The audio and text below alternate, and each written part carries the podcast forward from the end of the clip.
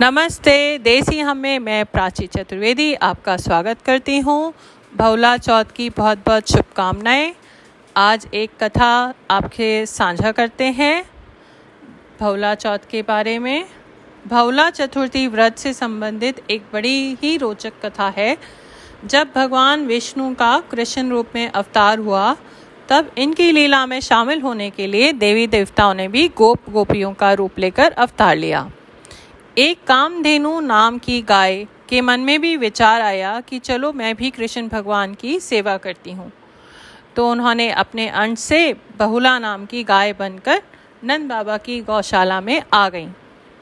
भगवान श्री कृष्ण का बहुला गाय से बड़ा स्नेह था। एक बार श्री कृष्ण के मन में बहुला की परीक्षा लेने का विचार आया।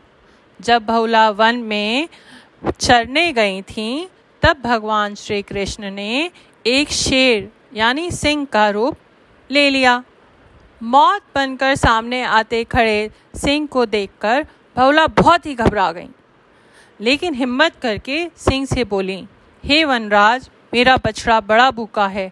बछड़े को दूध पिलाकर मैं आपका आहार बनने ज़रूर वापस आ जाऊँगी। सिंह ने कहा, सामने आए आहार को कैसे जाने दूँ?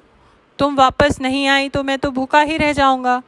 भवला ने सत्य और धर्म की शपथ लेकर कहा, मैं अवश्य वापस आऊँगी, सिंहराज भवला की शपथ से प्रभावित होकर सिंह बने श्री कृष्ण ने भवला को जाने दिया।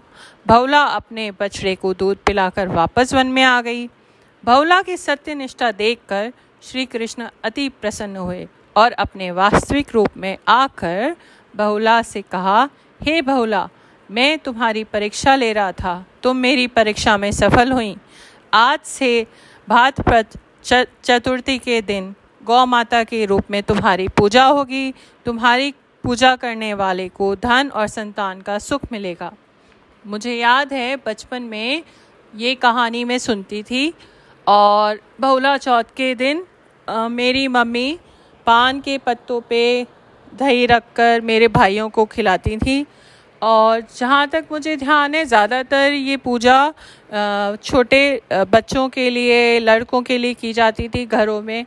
और आज के दिन दूध दही दूध की चीज़ें नहीं इस्तेमाल होती थी तो जो दही मम्मी खिलाती थी बच्चों को, वो भी एक दिन पुराना होता था, क्योंकि गाय का जो बछड़ा है, उसके लिए उस दिन दूध छोड़ा जाता था पूरा।